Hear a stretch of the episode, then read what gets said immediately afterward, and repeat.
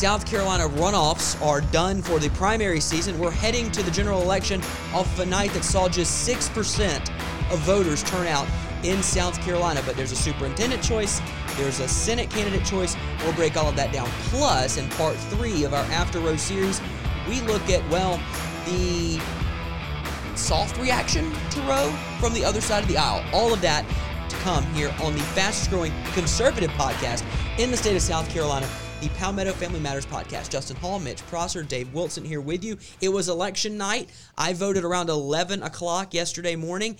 25 people had voted at that point, counting myself. 25. And we knew that would be the number. When I asked the young lady behind the desk, I said, can I can I ask what number voter I am today? And she said, You're number 25. And my response was, Are you serious? Number 25? But of course, in my district, in my precinct, we only had one race on the ballot, Dave, and that was for the superintendent, Superintendent of Education. and specifically the Republican primary because we do uh, runoff because we do know that Lisa Ellis is the Democratic candidate for the position. She won outright. 50 plus one uh, Near- a few weeks ago. was like Nearly 50 barely plus won. one. Nearly One. 50 plus one. Ellen Weaver. Okay, so really quick 174,000 people plus casted their ballot in this race. Ellen Weaver was 63.91, 64% of the vote. Um, and Kathy Maness got 36% of the vote. So, Dave, you were obviously doing election coverage last night, I believe, Right. from the from the comfort of your home. I got to Inside do it from Story. the comfort of nice. Zoom, which That was is nice, lovely, and you people know. don't realize how nice that is. Having done a radio show from home too, that's fun. Especially when the television station that you do it with is on the other side of town. It's like driving from Lexington to Elgin. Yeah. Wow. But you know, ways. you know, at least the ground is steady at my house. Um, We're that shaking parti- things up. in Elgin. God we'll, is we'll shaking get we'll get things to up. shake, we'll get to shaking things up in a Just second because for that'll be everyone, with the just Senate so you know, Mitch Mitch resides in Elgin, and so his life gets shaken up about once a week. Uh, once or twice Once a week twice. by seismic activity. But but so so yes, last night was election night. The, the part that is so concerning was when we talked about this last time, Mm-hmm. two weeks ago. We said that only one in six people, one in six registered voters in South Carolina showed up at the polls. I, I've got all the numbers. What was, wait, what was our percentage again? uh, t- uh, for this one, Voter six, turnout? six percent. That would be one out of sixteen voters. Yeah, six point seven five percent. so I have the number. Uh, every I'm county. sorry, that would be one out of fifteen voters. every county's numbers, uh, how many registered voters they have, and then how many ballots were actually cast yesterday. And this is statewide elections. There were two runoffs and then some local area. I want y'all to just pick a county. Pick any county in the state. I'll give you Clarendon. Clarendon County. Perfect county to pick. wouldn't also, picked Clarendon. Clarendon has 21,854 registered voters. Yes. Yesterday, how many of them voted? Less one- than half. Less less than a thousand? 1,123 for a total percentage of turnout 5.14%. I'll pick No, no, one uh, give me g- give me Edgefield. Edgefield, Oh, great yes. county. Uh, they have 17,582 registered voters. Yesterday, over under a thousand. Under. 948 for a total percentage of turnout 5.39%. That's less than one or just over one in 20 people. Right. Wow. So We knew it was coming. yeah, we knew the numbers were going to be lower than they were on the primary election, But which not that low. What was uh, so the, the primary elections percentage statewide was 17.05%, or basically one out of six voters in South Carolina showed up for the primary election. You expect that number to be lower. I, I personally I didn't expect it to be almost a third. I'll, I'll, I'll give you this. Your, I'm sorry, Williamsburg, 22.38% turnout. Good job. Good job, Williamsburg. And the other one is Allendale. Allendale with a 26.13% turnout. Are you, Are you doing per capita now? Well, I mean, let, let's. I have been to Allendale. I have done work in it's Allendale. a great place. It's a great little town.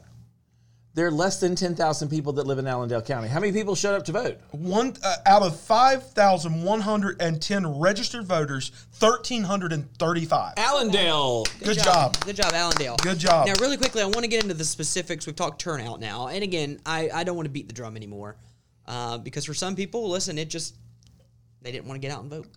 And that's okay. Just understand that the decision that was made, I hope you were one of the percentage that voted for the candidate you wanted to win. So, so uh, let's do hit on this point real quick. I did some some math when we were doing some radio interviews last week after the primary. When you take a look at the number of people who actually voted for Henry McMaster, of the total number of registered voters in South Carolina, 9% of registered voters voted for Henry McMaster, who, for all intents and purposes, is going to be our governor again after the election. I mean, I know the vice governor, Vice governor. you know, We'll get into Joe that Cunningham is Why do running you for why vice. do you why do you call him vice governor? We'll get into it now. Okay. He is the governor of vices. He is the governor. He is. He has said, put an abortion law on his desk, and he will what? Pull out Sign his it. pen And- to veto veto, pen. it. His veto pen, and veto it.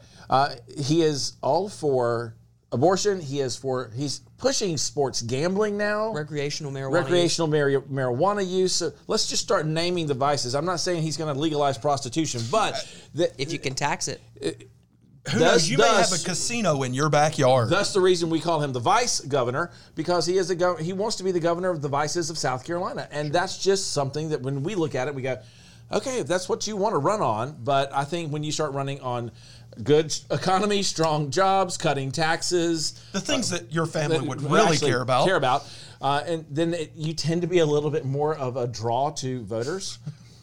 But again, let's look at this other side of this. When we look at this race for superintendent of education, it was four years ago that we made the decision that we were going to continue to vote for the superintendent of education, make that an elected position. In a 60 to 40 vote on a constitutional amendment, South Carolinians turned down the ability for the governor to be able to select the superintendent of education, thereby making it a cabinet level position for the governor. We said in South Carolina, no. 60% of voters said we still want to be able to choose who our superintendent of education is. So now we look at this and we go, okay, so we have 6% voter turnout. Ellen Weaver gets a third of that. So that's 4% of the registered voters on of the total number of registered voters in South Carolina chose our superintendent of education. Wow. It's, it's mind boggling. Now, I want to get into the numbers of how they chose. I'm just looking at the map here. You can look at this map at scvotes.org. Really quickly, I'm going to name the counties that Kathy Maness carried Colleton, Allendale, Barnwell, Edgefield, Saluda, Newberry, Chester, Lancaster, of course, Kershaw, Chesterfield. The it? rural the rural counties of South Carolina. But then you look at Marlboro County, 82, 83 to 17 for Ellen Weaver. Dillon, 69 to 31. Marion, 66 to 34. Horry County, 66 to 34. Georgia, uh, real quick, I'll just jump down here to Jasper County, down around Savannah, 80, 79 to 21. 484 people voted in Jasper County. Right. So, and in fact, in Lexi- in Lexington County, uh, again, uh, Kathy Taunton Lancaster, she carried that one. But in Lexington, where I reside, where you reside, where she She's on- resides, and she is on Lexington. and she's on Lexington Town, Council, she lost fifty-seven point five to forty-two point five. So, voters saw this as an opportunity to affect change. Ellen finished second in the primary Right. which is an advantageous position for most runoffs uh, when that's the case. And we saw that happen. Now, there is another race that's going to happen in November. It'll be Ellen Weaver, Lisa Ellis for Superintendent of Education. I'm sure we'll hear debates and I'm sure we'll have conversations with both of them, hope, hopefully, both of them, uh, for you to digest and take in. Um, the, my, my point is this race, if you watch the debate that they had in Florence, uh, moderated by a former lieutenant governor, in fact, it, it was an interesting conversation. That there were a lot of things I believe that many would see and they agree upon, but then they split on certain key issues Right. that South Carolina voters, mm-hmm. after seeing what happened in Virginia, truly care about. And then it doesn't hurt that you get an endorsement from the sitting U.S. Senator Tim Scott. You have to keep in mind when COVID happened and all of a sudden the classroom moved into the living room. Mm-hmm. Moms and dads, grandmothers and grandfathers are sitting there in their home as they're listening to what's happening in their education of their kids or their grandkids. Yep. We began to see a very quick move towards people making different decisions about education for their kids. And in that particular case, we saw uh, you know, the traditional public schools in South Carolina bled out a lot of students. Oh, Uh, tens of thousands. And and a lot of them went to charter schools, some went to home schools, some chose to go to private schools. So you saw parents begin to exercise their right to be able to make decisions about their children's education. When I was growing up, I lived in Greenville County. I lived in a particular area of Green on the east side of Greenville County. I was zoned for Mitchell Road Elementary School. I was zoned for a different middle school, but the program I actually got a choice in choosing to go to a different middle school because of the program I was in, and then I was zoned for my high school. Now across the the main road mm-hmm. across from my neighborhood, those kids were zoned for the other high school, and so it was basically designated for you where you were going to go to school. Mm-hmm. Into a model that is really based upon the industrialized model that we have. Right. You know, we're your date of manufacture is really the date that ends up being the date you're going to graduate. So whatever year you're born, let's say 18 years later, you're going to be graduating, and we're going to take you through a process. And we are beginning to really look now at what changes do we need to be making in education and that's i think what a lot of folks saw with ellen weaver saying we've got somebody who is looking at this saying let's figure out something different Yeah. and and give parents and students opportunity choices versus being solely focused on the teachers Sure, absolutely, and and the freedom aspect of this, I think, is one of the biggest things that came out of the Virginia elections we saw last fall that have come out of this race is education freedom and opportunity. Uh, you could call it school choice, whether you support a voucher or a tax, whatever, some sort of freedom and opportunity for students. And the ultimate winner in all of this is everyone. Right. Uh, everyone wins in this, and there are those that say that uh, this system is set up for failure. The idea of putting the money in the backpack of the kid and, and wherever that child goes to school based on the parent's choice and freedom of choice is where that money goes to help fund that operation, whether that's home education, whether that's private, charter, Christian, or public education, all points in between. The real winner in all this, as we've heard over and over and over again, the real winner in this is everyone because all boats rise in the tide of competition. Right. And I think when you begin to look at the Supreme Court decision that came down last mm-hmm. week from the case in Maine, Yes. that actually the, the case in Maine basically for for those of you who weren't following when we talked about this a few weeks ago, the case in Maine basically said that you cannot discriminate from funding opportunities to private schools that are Christian based. Yes. So it opens up the door because, again, constitutionally in South Carolina, we are required to provide education for students.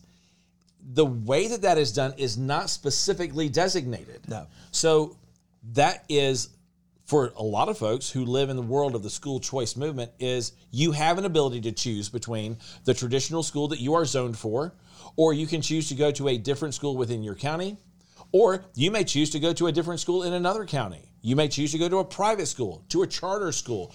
Uh, you may go to a private Christian school. The question is then is it the responsibility of the state to take that money and to educate the child or to take that money and pay for the system?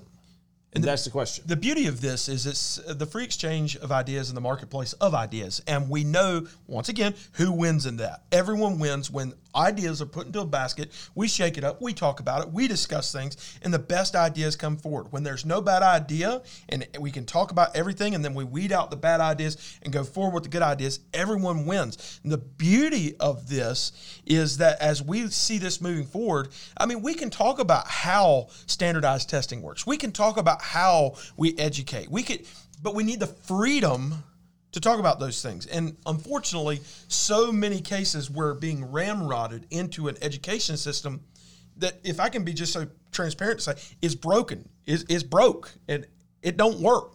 And we got to do something about it. My South Carolina education's coming out all of a sudden. Uh, I think it was something about Build Back Broker. Uh, like yeah. that. Anyway, uh, so we've got to have education that works, and freedom of education opportunity is one of the best ways to do that.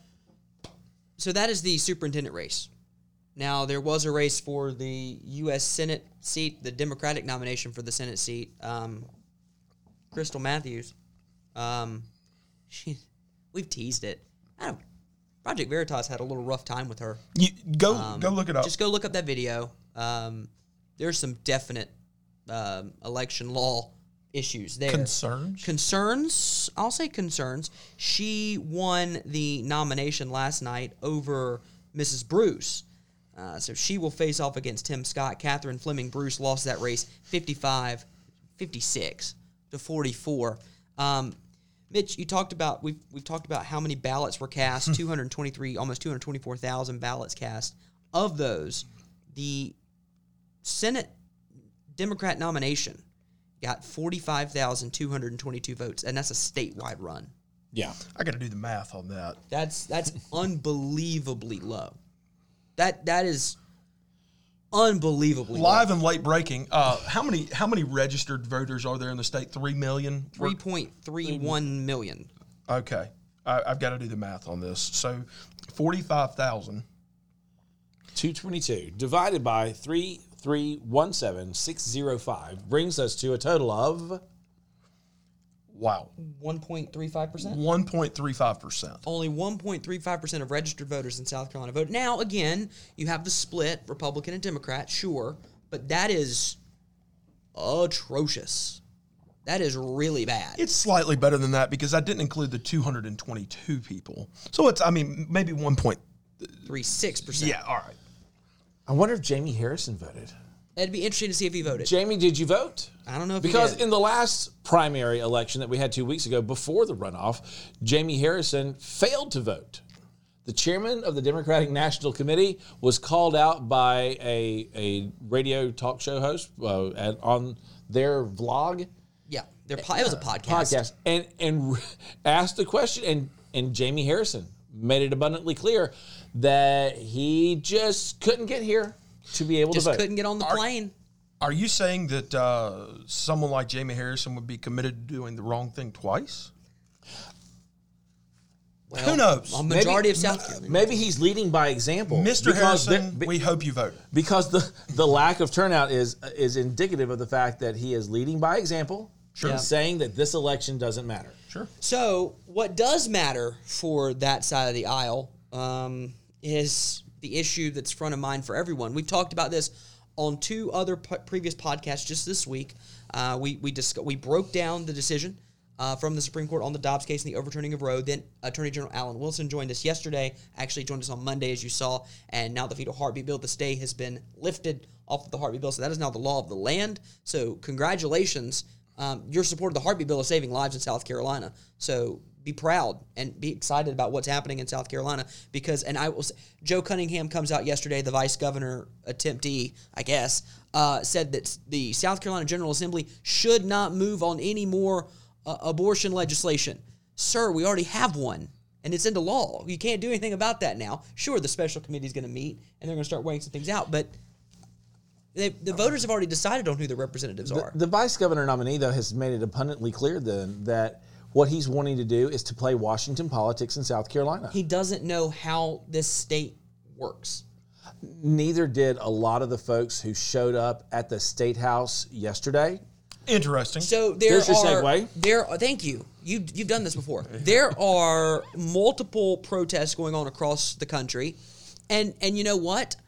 I'm so glad they agree with SCOTUS's decision. They have to agree with it. because now they are What is able to SCOTUS's petition. They're able to petition their state government. The government closest to them now impacts them the most on the issue of whether or not they're going to be allowed to kill their children. So they are allowed to pro. Sorry, it's true. They're allowed to protest outside the state house, and it's mm-hmm. perfectly fine. Dave and I were walking toward the state house yesterday. It was a muggy, humid afternoon, and we. I have set the scene for you. We're, we walk instead of walking down the side by James F. Byrnes' statue like we normally do. No, no, no. We, had to walk right, right in fr- in front into of the front. Well, actually, it's the back, the Main Street side. Uh, yeah. So we walk through this group of people, and I cannot repeat what's on their signs because, well, it's against my religion. Um, The bla- they were a little blasphemous. they were a little blasphemous and a little crude too. Uh, and I'm not sure why you're covering yourself with red paint. In very But- provocative ways. There was a lot of red paint. A lot, of red paint, In hand and which is interesting Yes. because red is the color for Republic. Anyway, not the point.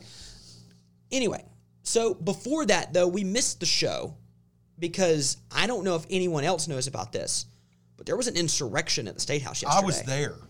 Uh, Does there that were a make me group of people. of the insurrection? Yes, But there wait, were a but group of people. I don't, I don't know. Can, you can't call it an insurrection? Yes, you can. insurrection. Yeah, stop it. Yes, you can. Wait, here's the picture. Here's the picture up on the screen. So These are the people- These people are walking. they're so, in the so State sta- House. The state house is a public building, Right. So you can walk in right now, go get a tour, walk around. It's your house, right? Right, You can people- walk in people's house. as long as you don't have any weapons on you. Right. We're good. Now, these people walked into the state house. They were allowed to go in, and they went to the second floor. The second floor is the lobby between the House and, the, Senate. And so they are now And the in- House and the Senate were coming into session later that day. Correct. And they mm-hmm. were about, most of the lawmakers were already in both chambers. So they come in, Right?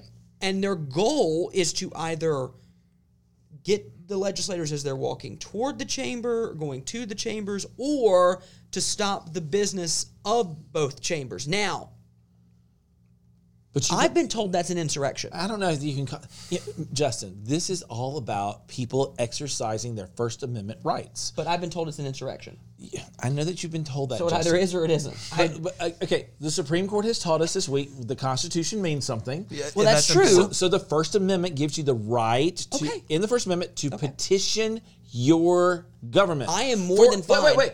For a redress of, your grievances. And I'm fine. Listen, Okay. this is not me throwing off on these people.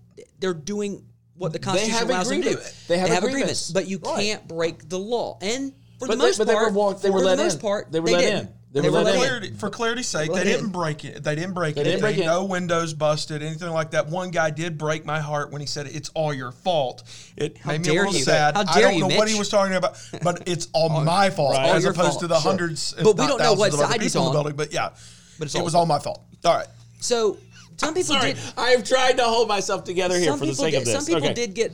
Some did, people did get. Right. I will say when we walked into the state house, Dave and I did. I'm like, wow, a lot more law enforcement here. Then I see the guy with the zip ties on his belt, and I went, ooh, something happened. Yeah, there, Um, there were a lot of law enforcement. so the SWAT team was it there. was That's the all I'll safest place you could be in the state Yes. yesterday at around 12:30. Now, again, I support your right to protest. Absolutely. I do. Yeah. I'm being tongue in cheek here because I believe the standard needs to be kind of equal on what is and is not an insurrection. And I, I just I still think You mean people shouldn't be hypocritical? Correct? Oh, okay. I'm, Just I'm making against sure I understand. hypocrite. Okay. And I'm sure Hypocrisy that's gonna. is- I'm sure that's gonna get some comments underneath. I look forward to reading that later. Uh, I I just I can't wait to read that. But, I'll but make wait, sure. but to, but uh, okay, let's just talk about the hypocrisy of their argument. Their hypocrisy of their argument, it- they they were actually at the right place, Mm-hmm. at the right time yeah, because they were actually in session. to petition their government for a redress of grievances. Yes. Now, I really and Justin wouldn't let me ask this question, but because I didn't want to deal with it. As the comms director, I didn't want to deal with it. But the question I wanted to ask was this to all those who are protesting there in front of the State House Do you agree with the Supreme Court decision? but uh, because if you're at your state house telling your state government you don't want to have restrictions on abortion, then you agree with the Supreme Court decision, which said, we're not going to hold this in our hands because it's not in the Constitution. Therefore, we're going to follow the Constitution. We're going to look at the 10th Amendment of the Constitution and we're going to give it back to the states and to the people to make the determination as to what is and is not legal for abortion in the individual 50 states. So, every single one of those people there protesting agreed with the Supreme Court decision But But, but, I've that- been told by this- their actions. But Dave, but Dave, don't don't put let Dave me right let now. me say Let this, answer and, and I'll be very careful how I say this. Maybe the point isn't necessarily substantive issues in debate. Maybe it's just that the loudest voice of the squeakiest wheel is the one that gets the oil. So maybe, just maybe, showing up and showing out is not necessarily what you believe. Right. It's just being the loudest voice. Well, or camping out on the state house grounds, which some of them chose to do. some of them chose to do. Now, yeah. I will say Not very comfortable in the summer It's though. not. It's It's, a little not toasty. comfortable to even walk to the state house in the summer. It's not even comfortable to be in the state house in the summer sometimes, especially yesterday when you could have been accosted for whatever Because reason. it's all your because fault. it's you all go. your fault. Saving children, all your fault, or killing children, all your uh, fault. I'm not, but still not sure which side of the aisle that person was on. Anyway, let's go to the broader scope. So that is, that touches on the brief insurrection we had in South Carolina yesterday. We go national, and again, Democrats are running on this because they think people will vote in 2022 based on abortion. Now, I believe that might be the case in some purple states state elections. Maybe, maybe, I don't know. But it's not going to affect a national because the Supreme Court has already ruled that the federal government has really very little jurisdiction on this issue. It's been given back to the states. But that doesn't stop President Houseplant from tweeting today. Let me let me see if I can do it. I have a good Trump. I'm working on my Biden, but We I- I- I- apologize to for be this. fair, I'm so sorry. We are now going to cut to the single to the That's fine, that's single fine. game review. Folks, folks, let's get one thing straight. The ultra MAGA agenda has always been about taking people's rights, women's rights, in every single state. You see, I started low, went high. I'm working on it. How That's does the he thing. know what a woman is? Uh, first of all, Well, I love the fact that we now know what women are, and Because we're talking about Brown it. Jackson, the soon to, the, the, the Supreme Court justice in waiting, For as much joy as you had while watching her, could not say what a woman so is. So the Not- ultra MAGA agenda is always about taking away has always been about taking away women's rights. The ultra MAGA agenda was coined by this president one month ago. right. One month ago. See, I, that's another thing he does. He repeats. Um, in every single state, in every single state, guys, California, New York, in California, you can abort a child up to 95 years after they're born. but they're about taking away people's rights. Like, are we serious right now? This is the unhinged arguments we're hitting. Um, uh, really quick, quiz time. Do either of you know who Olivia Rodrigo is? I bet you're about to tell me. I'm about to tell you. Do you know your kids know the song "Good for You"? I'm sure. They, they probably do. okay, maybe, um, yeah. But the song is titled "Good for You" and it's a lowercase g, uh, the le- the number four, and then a lowercase u. She doesn't Oh. use capital letters. She also um, uh, sings the song "Driver's License." It's, it's not really not good. Okay. Anyway, singer Olivia Rodrigo. You might also know her from appearing at the White House to discuss how important vaccines are. I'm looking her. Um, I'm, singer, here she is right The here. The vaccine. Okay. oh, Singer okay. Olivia Rodrigo Okay. was performing at the UK's Glastonbury Festival Mm. in the UK, All across the pond. and she t- Wait, wait, across this the is- pond. She was she was doing a concert Yes, with Lily Allen, a fellow singer, and Olivia to Rodrigo, of how, what's her age group of her people she's targeting? um, teenagers? teenagers? and young young adults. I'll, I'll give her till about twenty eight. Okay. Um, Rodrigo said she was heartbroken, devastated, and terrified over the ruling. And you ready for this? That so many women and so many girls are going to die because of this. Actually, I would argue that in the course of 60 years, we're going to save like 33 million women, but not my point. She, they, they did, they then performed a song. Yeah, this is interesting. She said, This song goes out to the justices Samuel Alito, Clarence Thomas, Neil Gorsuch, Amy Coney Barrett, Brett Kavanaugh. We hate you. What's the title of the song? the song they sang was Allen's 2009 hit song, F you. But they say the whole word. Um, Okay. Dedicating it to the conservative members of the Supreme Court who showed that they quote, and I'm quoting Rodrigo here, He'll- don't yeah. give a blank about freedom. How dare you not care about freedom, you five bigot Supreme Court justices? How dare you take away a power you have and return it to the states where the people have the right to vote on something? How dare you? How dare you give me power in my own government? How dare you uphold the U.S. Constitution How and dare restore the order of law? Now that's a pop star. That's a pop star. Okay. I know. That's a pop star. Well, well, pop star Pink, whatever, whoever that is. Pink, she said, yes. if you It, it, I, i- if you agree with them, Don't don't, listen listen, to to, my my music. Done. check, okay, sorry. Done. My favorite. My favorite. The lead singer from Green Day. yes. um, Billy Joel. Billy- Billy Joe. Don't you dare something. pick on the Not piano Billy Joel. man. Uh, Not Billy Joel. okay, Uh, he's probably out there, Billy too. Joe Who knows? something. I forget his last name. Um, he wrote Joe. the song. You know, Green Day wrote the song "American Idiot." Um, Billy Which- Joe Billie Joe Armstrong at, Oh, a, at, a, at a concert in the UK as well. Interesting, I think, said that he is renouncing his American citizenship over the Supreme Court ruling, which somebody on social media goes, so does that just make him an idiot now? Yeah, he's not an American he's a man without a I- country. I He's a don't man know. without a country. You have to go through a process of that, by the way. Just wake me But up again, when September ends. That's good. Ah. so good job. So that's just some pop star references, and you're thinking, I don't need to hear from the pop stars. I want to hear from the, people. great from not not just the people. I want to hear from the greatest of the people. I want to hear from the smartest minds in the room. Ooh. And we're going to do that right now. Here on your screen, the smartest person in American politics today. We're, we're, we're very concerned about what a degradation of the right to privacy will mean beyond uh, the right to have access to an abortion. So we're going to see. I've, I've been convening, I've convened faith leaders. And, you know, for, for those of us uh, of faith, I think that we, we agree, many of us, that there's nothing about this issue that will require anyone to abandon their faith or change their faith. It's simply saying that the government should not have the ability to decide what an individual does with her own body. Let her make that decision with her pastor or her rabbi or whoever she consults.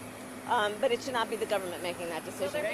protections for women. Government shouldn't be making a decision about what a woman does with her body, and yet for 32 million women who have lost their lives to abortion, the government made a decision about what was going to be done with their bodies because statistically 32 million women lost their lives to abortion since 1973. Correct. But part of what you know, her argument here is the government doesn't have the right to tell you what you can and cannot do. That's what the government, that's what they're doing in every other aspect of our lives right now. They here's the thing about this, and I'm sorry, I teed up smartest woman in the room. That that was my fault. She's I, not I the misspoke. she's smartest woman in the world. Vice President Kamala, Kamala, whatever. She, first of all, invokes religion and faith more than anything I've ever seen. Um, for somebody who so blatantly disregards the teachings, the only one close to that would be Nancy Pelosi, who we'll hear from in a second. Um, the fact is, life is very deeply rooted in faith, and faith is very deeply rooted in life. In fact, Dave, maybe there's no deep historical rooting of abortion in the United States of America other than the outlawing of it, as we've discussed already. There is, however, a deep rooting of life in the Constitution. There of the United is. States. There, there's a lot of deep rooting of life within the whole historical framework of America, where we talked about the rights to life, liberty, and the pursuit of happiness, Mm-hmm. which was a, a founding principle upon which we founded America. So I think that that whole tradition is there and, and has been grounded, but we, we need to back, bypass that. That because that's not really that's not really a good argument anymore. There are other. Speaking of arguments, there are other celebrities and there are other officials and uh, people in culture that speak to issues and they speak to the lowest common denominator. They speak in partial truths or half facts or things like Or outright lies. or outright lies. Right. Uh, talking points, things, and we revert back to those talking points, and we believe in the talking points, not necessarily the truth. Halle Berry, if you're a fan of Halle Berry, I, I can't think of many movies she's been in, but she's a superstar. Halle Berry posts or she tweets this, and and uh, I'll just read it. The treatment for an ectopic pregnancy is abortion. Period. incorrect. The treatment for a septic uterus is abortion. period. incorrect. The treatment for a miscarriage that your body won't release is abortion. Period. If you can't get those abortions, you die. And then she says, In all you, period, die. Period. Now, as a, a, a husband of a wife who's had a miscarriage and had to go in for a procedure to to uh, take care of her. What happened that day was not an abortion. We even talked through that with medical professionals, and medical professionals told us that that was not an abortion. However, just a few short years later, we're now being told that those sorts of treatments uh, are abortions. It- can we just get the facts straight? Can we help people understand what is true and what isn't and quit pandering to the lowest common denominator. Uh, well, they they they use okay. Let's let's break this part of it down. They actually use a procedure called a D&C or Yes. a dilation and curettage. The the idea of that is they dilate the they dilate the cervix. They use instruments to basically clean out the uterus. Okay, mm-hmm. that is that is what happens when a a miscarriage takes place and the woman's body does not naturally expel it. Okay, so when that happens, if you have a miscarriage, you have you've already started what has to be done for the for the creation of the life inside of you, uh, and and when that when that life ends, and for those of you who have been a part of that, you understand Yes. how heart wrenching that can be Yeah. when that happens, the life of the child has ended. For whatever reason it was, it naturally came to an end because there is no longer a heartbeat. The child is no longer alive inside. So they use a procedure, the D&C procedure, to remove the tissue that's there. The, the, the child that is in there has to be removed from the body so as to again protect the woman's life on that particular but that is not an abortion because the abortion requires the ending of, of the life And and that's the key difference. And I'm glad you point that out. The baby inside of a female who has suffered the loss of a miscarriage, that baby is no longer alive. right An abortion is the termination of a live, living. You can call it an embryo, zy- zygote. It's a baby. right It's a human being. You can call it a clump of cells. Uh, By the way, that clump of cells is different than the clump of cells found in a goat or a duck or a pigeon. It's different. It's human. Oh, that's what I'll say about that. it's just blatant lying. Um, it's it's distressing when someone says that an abortion is a miscarriage is an abortion. That's just it's just frustrating Yeah. to me that we're either so willfully ignorant of what, first of all, what constitutional law is and what basic science is, uh, but then we also lie to the general public who, well, that's just what they said here, And then we, don't use influencers but, to do it. but it's it, it is in its simplistic in its most simplistic way they look at that because they here's the re- Halle Berry's right from her viewpoint. For her, there is no difference between an abortion and a D&C from a miscarriage because they don't consider Acknowledge the human. the Don't announce a human. Yeah. as a life. Yeah, So that's the difference. so she can't. In, in- because she can't distinguish between those, she sits there and goes, "It's the same thing." Mm-hmm. Where you miss the point is the fact that, and this is why in South Carolina the heartbeat bill matters. When you can detect a heartbeat via ultrasound in go. South Carolina, it is the responsibility of the state of South Carolina to protect your life. If you are in utero or out of utero, if you're alive, you've got a heartbeat. Our responsibility as a state is to protect your life. And that is the core difference, I think, between the viewpoint that comes from the left, which is this is just an ability for me to end something I don't want. Mm-hmm. It- they're- for them, it's no different than a tumor. Yeah. Yeah. It's no different Yeah. than cancer. That's The the sad, of- I- I- unfortunately, that's the sad reality. Yeah, I mean, you can turn around and say, "Well, I had a growth. I had a growth of a tumor, Yeah. and, and I needed to get that removed. I have a cancer was growing inside of me. I had to get that removed. I had a I had a human being growing inside of me. I had to get it removed. Well, here's the video, or here's the picture on your screen of a woman in uh, at a protest. I'm not sure where. It might have been in Washington. Uh, you can see her there with her two children, and the, the sign uh, something something to the effect of "No one should be forced to, to deal with this or to have this." Like the fact that you believe that about your children is just is just appalling. Uh, we move on very quickly. We have a few more here. I don't think we're going to get to all of these, which is fine. Uh, let's go to Oh, Hmm, hmm. Let's go to Nancy Pelosi. Okay. Uh, the Speaker of the House, Nancy Pelosi, spoke on Friday, right after the decision came down. And if you've read, I just find the imagery ironic, guys. I'm not saying this is the same thing. I just find it interesting. Uh, if you read the story in First Samuel of the Ark of the Covenant being taken away from the people of Israel and put into um, the Temple of Dagon, the the idol of the people.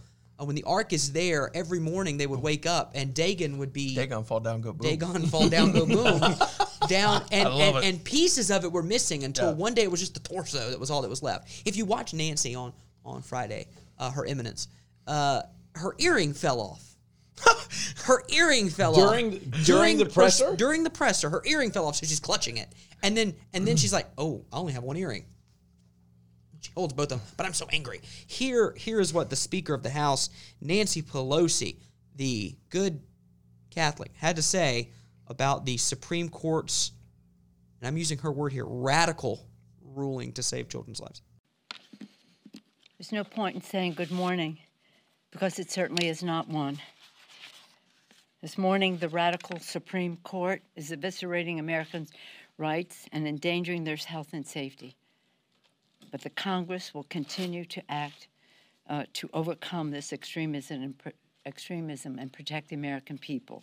Today, the Republican controlled Supreme Court has achieved their dark, extreme goal of ripping away a woman's right to make their own reproductive health decisions. Because of Donald Trump, Mitch McConnell, the hypocrisy is raging, but the harm is endless.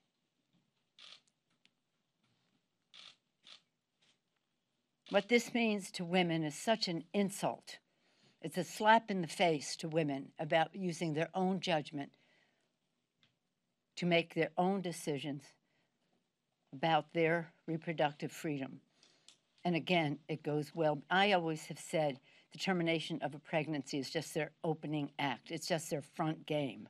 But because but beyond it, behind it, and for years I have seen in this Congress opposition to any family planning, domestic or global. When we have had those discussions and those debates and those votes on the floor of the House. This is deadly serious, but we are not going to let this pass. A woman's right to choose reproductive freedom is on the ballot in November. These people do not understand what they're talking about. Nancy Pelosi, the Speaker of the House, not much longer, but that's neither here nor there. This is disrespectful to all women. Women should have the right. Again, Dave, you mentioned this earlier, and we've talked about this. If you actually read, you don't even have to read all 200 mm-hmm. pages like I did. Just read the first seven. You'll make it through, I promise. It returns the issue to the states. Justices Alito, Thomas, Gorsuch, Barrett, Kavanaugh, and Roberts did not say abortion is illegal and you cannot have it. And if you do, we will burn you at the stake. They said the issue of abortion is a matter for the people and their elected representatives at the state level. The Supreme Court had zero power to say abortion is illegal, the same way they had zero power to say it is legal across the board. They said that the federal government has really no jurisdiction to pass a law saying abortion's legal, and they don't have a jurisdiction to pass a federal law saying abortion is illegal because this is an issue that is not enumerated in the Constitution and goes to the states. And I am so sick and tired of people like this woman, this woman who's been in office for 65,000 years, to sit here and tell me and to tell my wife and to tell my family members and to tell the women in my life that I know that in order for you to truly be a woman in this society in the United States of America, that in order for that to happen, you have to have the ability to kill your child all the way up until and after it's born. I don't understand the mode of thinking there.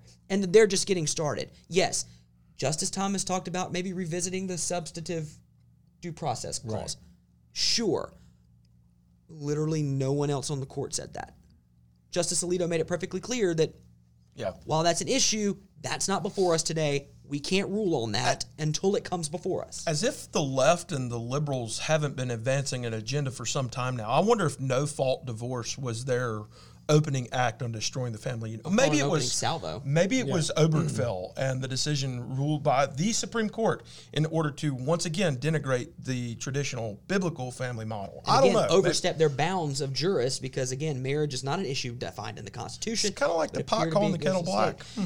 Interesting. We human beings are really good at projecting our own issues and our own faults onto other people. Hillary Clinton did the same thing. I won't play it for you, but on CBS this morning with Gayle King, Hillary said this I went to law school with Justice Thomas. He's been a person of grievance for as long as I have known him. Resentment, grievance, anger. Women are going to die, Gayle. Women will die. That is really interesting in comparison to the thing, the, the article that was written quoting Justice Sotomayor, mm-hmm. who said of Clarence Thomas, there is no, he knows everybody in this building. He takes the time to know them, to call them by name. He knows about their family members and asks about them. She said there's no other justice who has that level of connection with the staff of the Supreme Court. That certainly doesn't sound grievous Well, to this me. is well, this is projecting because one could argue that Hillary Clinton is a person of grievance. She has terrible resentment, grievances, and anger that date back. I don't even know how long. Uh, she's like Stacey Abrams, the Stacey Abrams, of course, the current governor of Georgia. Uh, Hillary Clinton's also the current president of the United States. Yeah. I mean, that's that's how deeply this runs with these people. And and I know I know I'm I'm stepping maybe over bounds at this, but that's fine because I'm tired of people lying. I'm tired of people con- just kind of contorting the truth into something that that doesn't exist and they're making things up. And millions of people, millions of people are buying into the lie. Just put the cards on the table. Yeah. There are people at the state house today, probably right now in the rain, that are protesting because the Supreme Court gave the authority back to the states. Which is And the you can yeah. and you can vote. Like in the state of South Carolina now, I'm sure there are members of the House that will run on the Democratic side of the ticket that will push for legalize abortion as far as it can go. right. Mm-hmm. And people will vote for them because they agree with that. And there'll be people who vote against them because they disagree with that. Wow. It's almost as if that's democracy. Paging AOC, this is not a threat to democracy. Do we have AOC's audio? I don't have AOC's audio today, unfortunately. You're not missing much. Um, But she she, didn't give a good she argument. called this a threat to democracy in an interview that she had with was it Meet the Press? it was I think no, Face the no, Nation. it was no, it was Meet the Press Meet the with Press. Chuck Todd. One of the So Sunday she, shows. yeah, so so on one of the Sunday shows, she turns around and says that the Supreme Court decision is a threat to democracy. So let's go back to the whole concept of the, de- of the democratic process here. The Supreme Court said this is outside of our jurisdiction, according to the Constitution of the United States of America. If it is outside of our jurisdiction, it belongs, according to the Tenth Amendment, to the states or to the people. So what they did was they said, you know what? We've overstepped as a court historically into an area that we're not supposed to be in. Therefore, we're going to step back, follow the Constitution, and put it back into the hands of your local state government to you to have an ability to impact what goes on.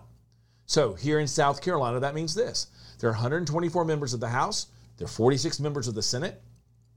You have a senator and a representative who are representing you in your local community. If you know who they are, if you don't know who they are, we can help you figure out that figure that out. But you need to know who they are because those two people will be making a decision about the issue of abortion for South Carolina. Now, these are people you're going to run into at the grocery store. You're going to run into them when you're out at some big box store doing something. You may go to church with them. You may see them at some sort of civic event that's going on around the state. Guess what? Every single one of those House members is up for election this year. And in two years, all of the House members and all of the senators in South Carolina are going to be up for election again. That's where democracy works because you have the responsibility now to actually go in and vote for people who support your values on these issues. So when AOC wants to turn around and yell, this is a threat to democracy, this is actually such an enhancement of democracy by actually making you in charge of what's going on in your area that that little red herring and gaslighting is just way outside and absurd but again it's because we have a group of people in america who have grown up thinking the federal government must be the one to do everything and I don't have to understand how the Constitution works. If you don't know those things, guess what? You can get a pocket Constitution. You can actually read it and understand what your rights are because we now have a court in Washington, D.C., in the Supreme Court that is saying the Constitution matters and it is not our job to create legislation from Right. the bench. It is to judge whether it's constitutional or not. That's a great point, Dave. And we've shown you several of the mainstream media and liberal responses to the decision on Roe v. Wade. But some of you are asking that question What is my response as a Christian, as a conservative to be? We're glad you asked that question. On the next episode of the fastest growing conservative podcast in South Carolina, the Palmetto Family Matters podcast, we're going to be dissecting and, and helping you understand a little bit more about what you as a believer in Jesus can do to be the hands and feet of Him in your local community. Thanks for listening to this episode of the fastest growing conservative podcast in South Carolina, the Palmetto Family Matters podcast. For me, Justin, and Dave, thank you. God bless you.